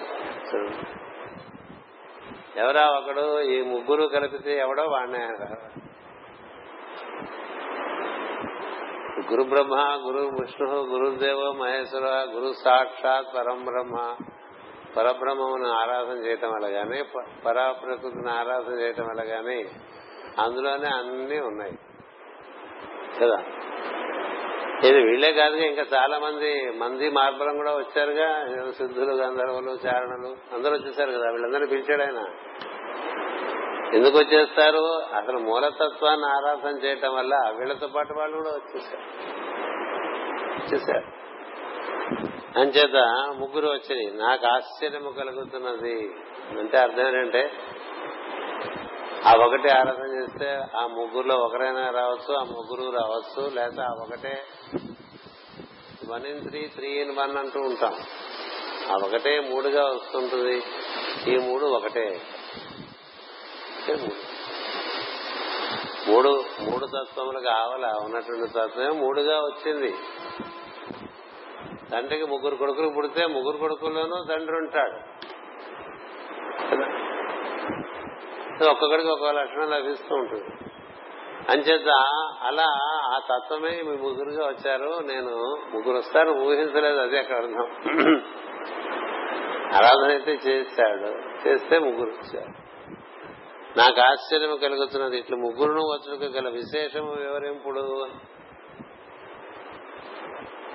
ముగ్గురు ఎందుకు వచ్చారో నాకు చెప్పమన్నాడు మాస్టర్ గారు వివరణ ఈ సమస్త లోకములకి ఎవడీశ్వరుడో వారిని మనస్సును సంకల్పించి అత్రిముని తపస్సు చేయగా ముగ్గురును వచ్చింది అట్లు వచ్చుటకు కారణమేమి? వీరిలో సర్వలోకేశ్వరుడు ఎవడు అని ప్రశ్నిస్తున్నాడు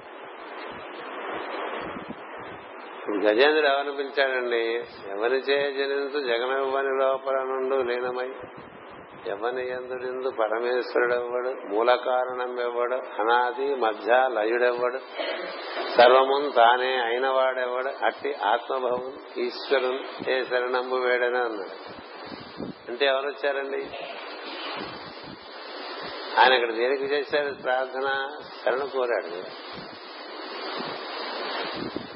అంచేత రక్షించడానికి సృష్టిలో స్థితి కల్పించడానికి విష్ణువై వచ్చాడు ఆతత్వమే విష్ణువై వచ్చాడు. ఇక్కడ ముగ్గురుగా ఎందుకు వచ్చారంటే ఈయనకి ముగ్గురుగా ముగ్గురు వచ్చేద్దామని ఈయన ద్వారా. ముగ్గురుగా. నేను సంతానార్థము బహువిధములుగా పూజలు చేయనప్పుడు ఒక్కరినే ఉద్దేశించి తిని అని పలకగా వారు ముగ్గురును అత్రిమునితో ఇట్లనేది మనం ఇక్కడ ఇన్ని పూజలు చేస్తాం కదా ఇన్ని స్తోత్రాలు చేస్తాం కదా ఒక్కటే గుర్తుపెట్టుకోవాలి. ఒకే తత్వమును ఉద్దేశించి ఇన్ని రకాలుగా ఆరాధన చేస్తాం.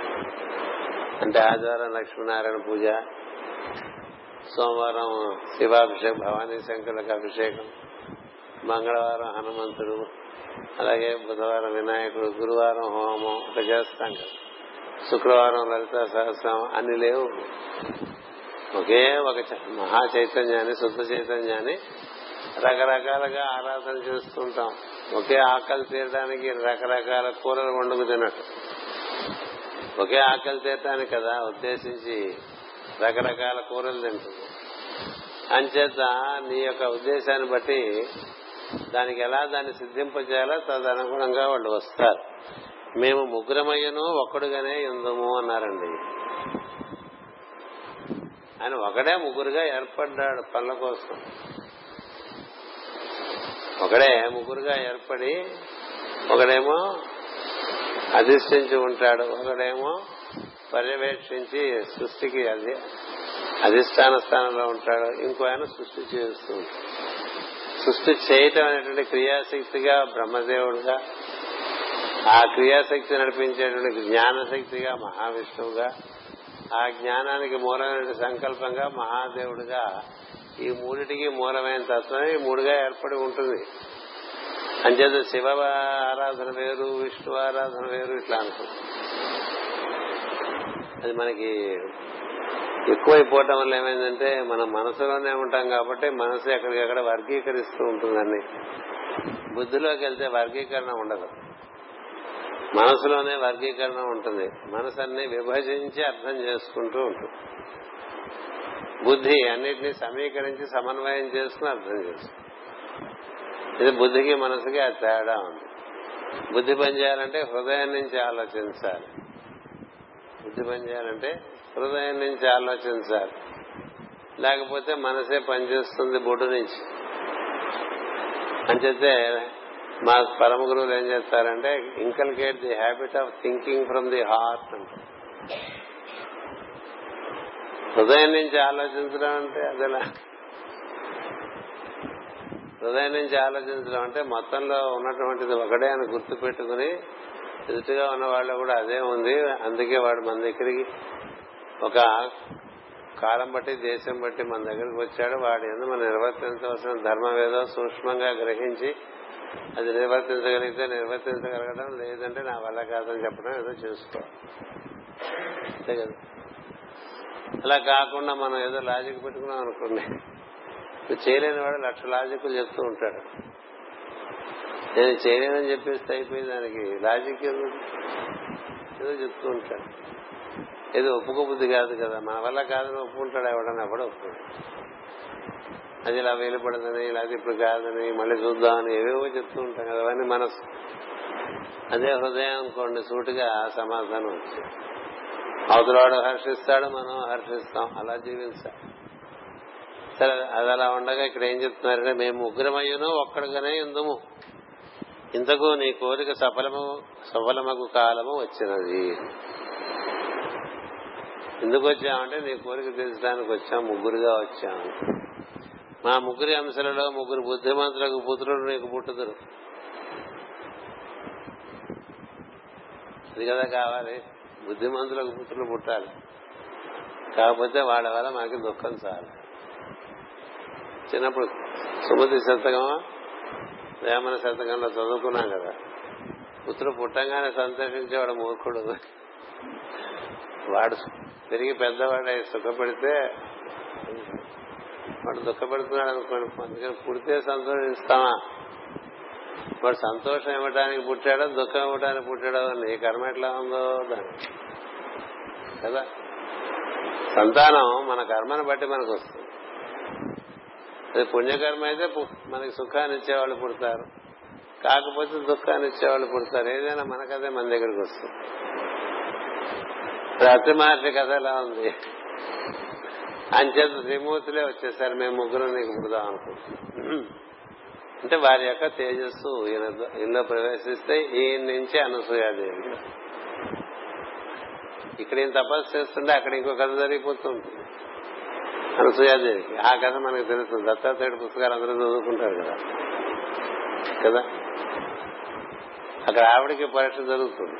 మరి ఈయనకి పుట్టడం అంటే ఎవరి ద్వారా పుట్టాలి? అనసూయ ద్వారా పుట్టాలి. ఆవిడ ఎలా ఉండాలి?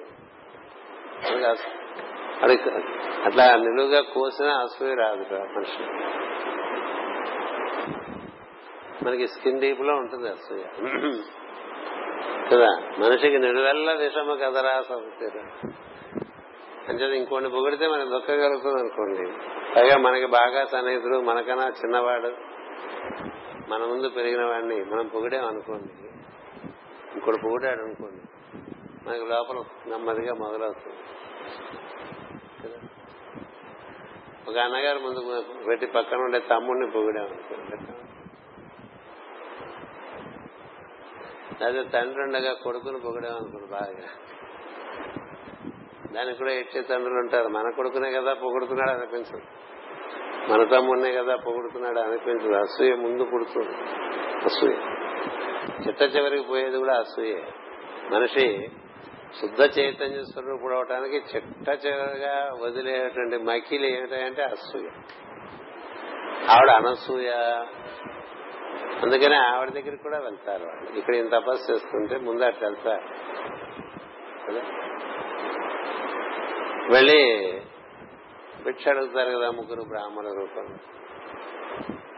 భిక్ష అడిగితే అలాగే తప్పకుండా మీకు నేను వండి పెడతానంటున్నారు వండి పెడతానని అన్ని తయారు చేసుకొచ్చి మూడు విస్తర్లు వేసి కూర్చుంటే మేము ఎవరన్నా స్త్రీ చేతి నుంచి భోజనం చేయాలంటే వారు వస్త్రధార వస్త్రం ధరించి వడ్డిస్తే మేము భోజనం చేయలేమని అదేంటి? అంటే ఎంత హారిబుల్ పీపుల్ అయితే అలా అడుగుతారని మామూలుగా మన అర్థంలో ప్రకారం. వస్త్రం లేకుండా వస్త్రం ధరించి వడ్డిస్తే మేము తినమమ్మా అది మా నియమం. నువ్వు వివస్త్రగా వడ్డించాలి. కదా? వివస్త్రగా వడ్డించాలంటే ఆవిడకుండే పాతివ్రత్య మహత్యం చేత ఆ ముగ్గురిని ముగ్గురు చిన్నపిల్లలుగా తయారు చేసేసి ఆవిడ వ్యవస్థగా వడ్డిస్తుంది. కదా? అది కదా కదా?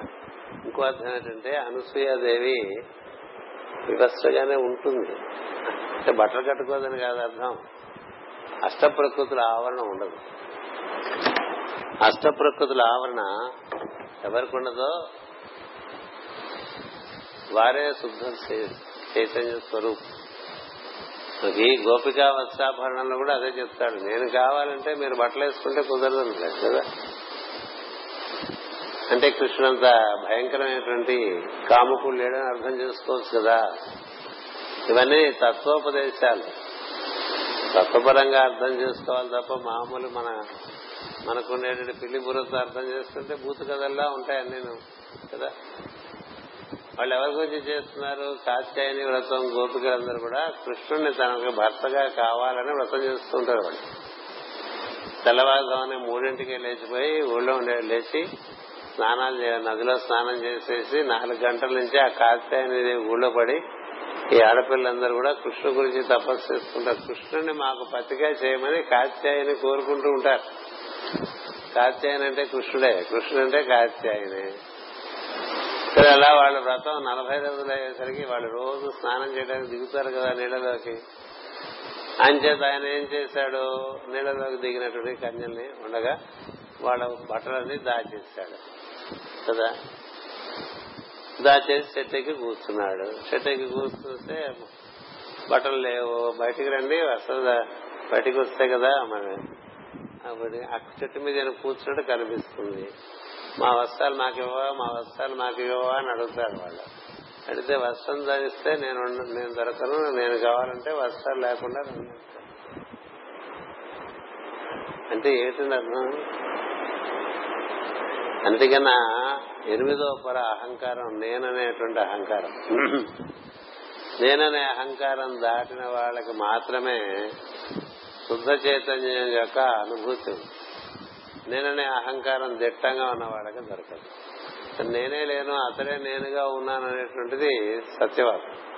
అతడే తానుగా ఉన్నప్పుడు తానుంటూ లేనప్పుడు తనకో శరీరము దానికో వస్త్రము ఇవన్నీ మనసులో ఉండవు. అంచేత గోపికలకు ఏం చెప్తారంటే నేను కావాలంటే మీరు అష్ట ప్రకృతులు దాటి నన్ను చేరాలి తప్ప మీరు ఇలా రకరకాల ఆవరణలలో మీరు ఉంటే నన్ను మీరు చేరలేరని ఉపదేశం ఇస్తాడు. అలాగే ఇక్కడ త్రిమూర్తులు కూడా ఏమై ఎంతవరకు గుణములలో ఇరుక్కుని ఉన్నది లేదా గుణాతీతగా ఉన్నది. అది లెక్క.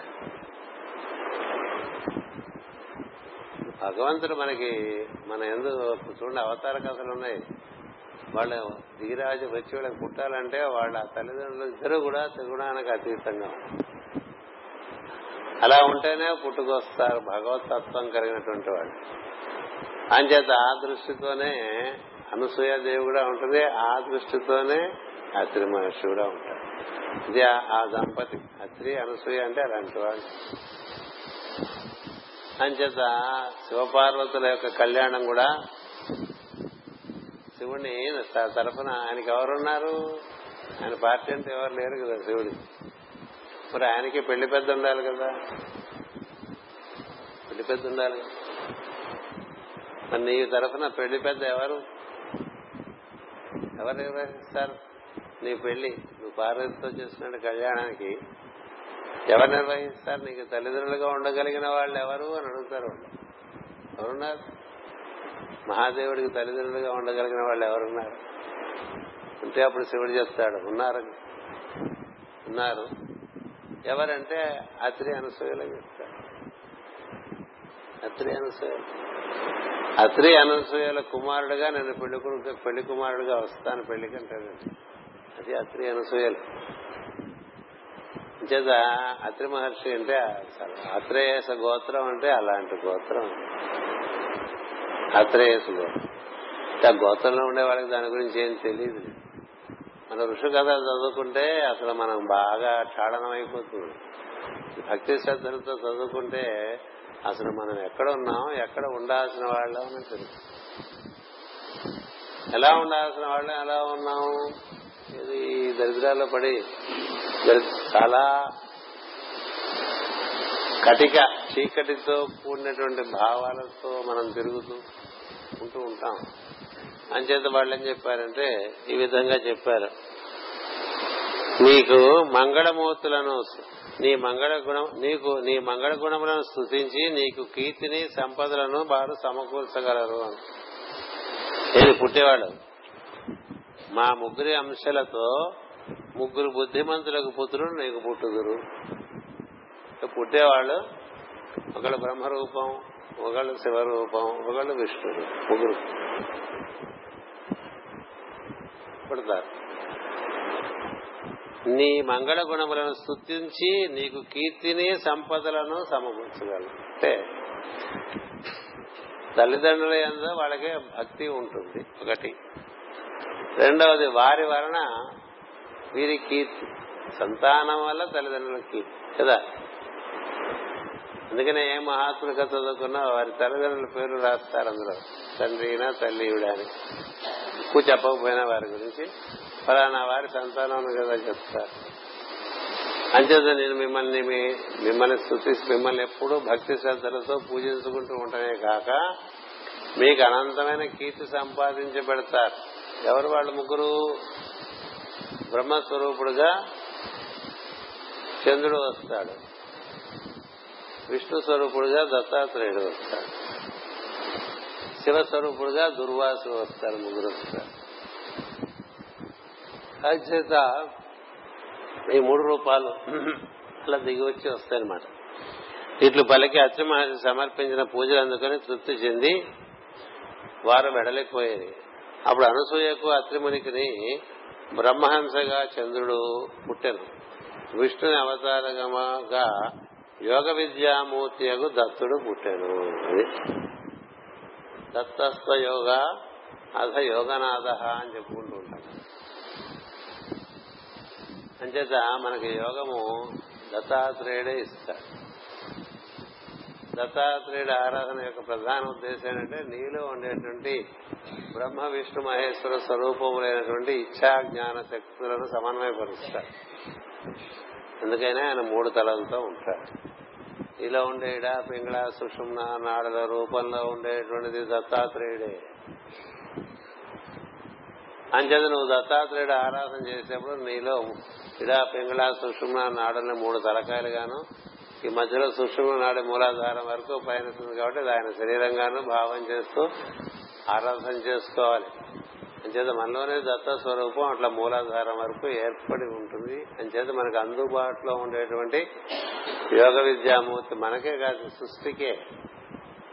సృష్టికే యోగమునకు అధిదేవత దత్తాత్రేయుడు మనం గురు బ్రహ్మ గురు విష్ణు గురుదేవో మహేశ్వర అని చేసేటువంటి స్తోత్రము దత్తాత్రేయుడికే చెందుతుంది. ఏ గురువుకు మీరు దండం పెట్టుకున్నా అది చెందేది దత్తాత్రేయుడికే. ప్రతి సద్గురువు కూడా దత్తాత్రేయుని యొక్క స్వరూపమే తప్ప అతడుగా అతను ఉండడు.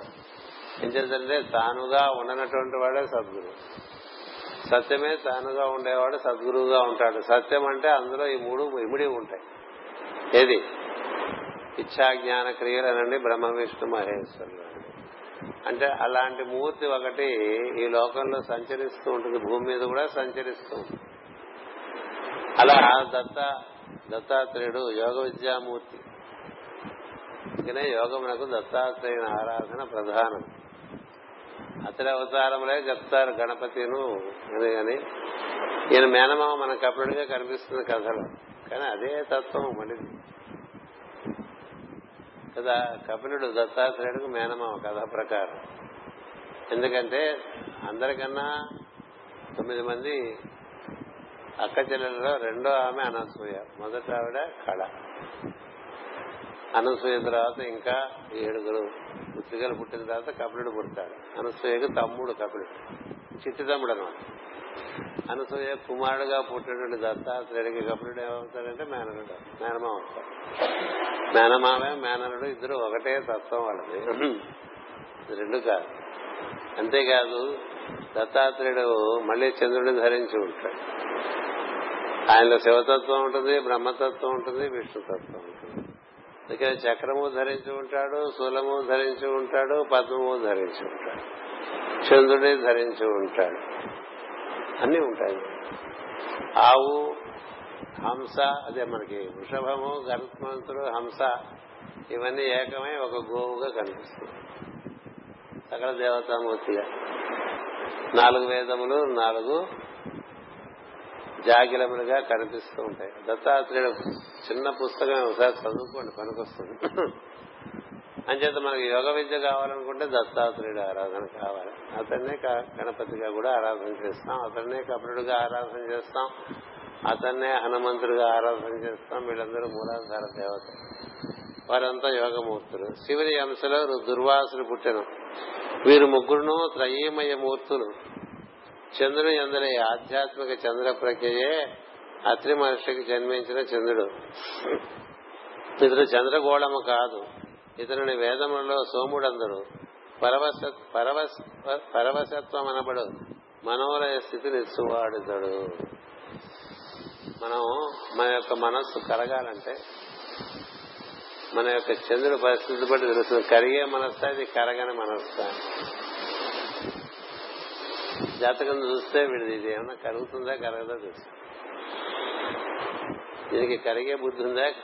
అట్లా పిడ్రాయల్లో ఉండిపోతుందని కొంతమందికి గుండె కరగదు. కొంతమందికి సులభంగా కలుగుతుంది ఈ రెండు స్థితుల్లో మధ్యలో శ్రేణులు ఉంటాయి. అంటే గుండె కరిగే వాడికి మనసు కరగటం కూడా మనసు కరిగేటువంటి బుద్ధి ఉన్నటువంటి వాళ్ళకి తన్మయత్వం కలిగే అవకాశం ఉంటుంది. అలాంటి వాడు చక్కగా సంగీతం ఉంటే మయమరుచు భక్తిలో ఆరాధనలో మయమరుస్తారు అంతేగాని అట్లా ఏడుస్తూ చదువుకుంటూ ఉన్నాడు ఆరాధన చేస్తుంటే ఒక సన్నివేశంలో తాను లేని స్థితి తనకు ఏం చేత మనసు కరిగిపో అలాంటి మనోలయ స్థితి మరి అది కూడా యోగంలో భాగమే కదా ఇది ఇచ్చేటువంటి తత్వం ఏదంటుందో ఉంటుందో దాన్ని చంద్రుడు అన్నారు. ఈ చంద్రగోళం కాదని చెప్పి చంద్ర తరగతిలోనే చెప్పుకున్నాం. ఈ చంద్రగోళం నుంచి ఆ తత్వం మనకి ప్రకాశిస్తుంది. అంచేత ఎలక్ట్రిసిటీ మనకి ఎట్లయితే దీంట్లోంచి ప్రకాశించి మనకు అందుతూ ఉంది అంచేత ఆ తత్వం చంద్రుడు. ఇతని వెన్నెల నిశ్చల ఆనందం అనవచ్చును. చంద్రుని వెన్నెల చంచలమైన మనస్సునిచ్చును. ఇతని కిరణములు ముక్త సంగులైన యోగులకు తప్ప లభింపవు. ఈ చంద్రుడు. ఈయన సోముడని కూడా అంటూ ఉంటారు. మామూలు చంద్రుడు ఏంటంటే మనకి హెచ్చు తగ్గులు ఉంటాయి మనసులో. పొద్దున ఒక రకంగా ఉంటుంది మధ్యాహ్నం ఇంకో రకంగా ఉంటుంది. అన్నం తిన్న తర్వాత మరొక రకంగా ఉంటుంది కదా. ఉదయమే ఉండేటువంటి పొద్దున్నే లేచినప్పుడు కొంచెం బద్ధకంగా ఏడుస్తూ ఉంటుంది కొంచెం తొమ్మిది పది గంటలకు చురుగ్గా ఉంటుంది. పన్నెండింటికి బాగా చురుగ్గా ఉంటుంది. ఒంటి గంటకి తిండికి రెపరెపలాడుతూ ఉంటుంది. తినంగానే మత్తుగా పోటీ ఉంటుంది కదా మధ్యాహ్నం వేసరి మళ్ళీ సాయంత్రానికి రెడీ అవుతుంది. ఇట్లా పైకి కిందకి పై హెచ్చు తగ్గులు ఉంటాయి మామూలు చంద్రకాంతికి. ఇక్కడ పుట్టినటువంటి అత్రి మహర్షి పుట్టినటువంటి చంద్రుడు నాడే ఆ చంద్రుడు మనోలయమునిచ్చి అమితమైనటువంటి ఆనందాన్ని భక్తులందరూ కూడా ఈ విధమైనటువంటి మనస్సు కలిగిన వాళ్ళు అయి ఉండటం చేతే వారికి భక్తి పారవస్యం లభిస్తుంది. గోపిక గోపికలకు ఎలా జరిగింది. అలాగే మీరాబాయికి ఎలా జరిగింది. అలా గానం చేసుకుంటూ ఒళ్ళు మరిచిపోయే వారందరూ కూడా ఈ చంద్రుడు ఉన్నటువంటి వారు అంతే తప్ప ఎంత ఎంత సేపు చదివినా మనకు మనసు కలగానే స్థితి ఉందనుకోండి అది వేరు. ఇది ఒక అనుగ్రహం. ఇది సౌజన్యం అనేటువంటిది మనిషిలో ఉన్నప్పుడు ఇవన్నీ వస్తాయి. అలా చెప్పుకోవచ్చు. చంద్రుడి యొక్క స్థితి మన గ్రహ మన జాతకంలో ఎలా ఉందో దాన్ని బట్టి పెద్దలు వీడు ఏమైనా యోగానికి పనికొస్తారా పనికిరాడు కూడా చెప్పేస్తారు. వాడు పనికి రావాలని తపన చదువుతూ ఉంటే వాడికి కొన్ని ఉపాయాలు కూడా చెప్తారు అలా జరుగుతుంది. అంచేత మిగిలిన వారికి తిథి నక్షత్రములను అనుసరించి చంద్రకిరణములు మాత్రము లభించి లోక వ్యవహారములకు కావలసిన మనసునిచ్చును చంద్రకిరణము లభించడం వేరు చంద్రుడు వెన్నెల లభించడం వేరండి. చంద్రుడు వెన్నెల లభించడం అంటే మనం ఆరాధన చేస్తుంటే లోపల అంతా ఆహ్లాదం కలిగించేటువంటి వెన్నెలగా దర్శనం.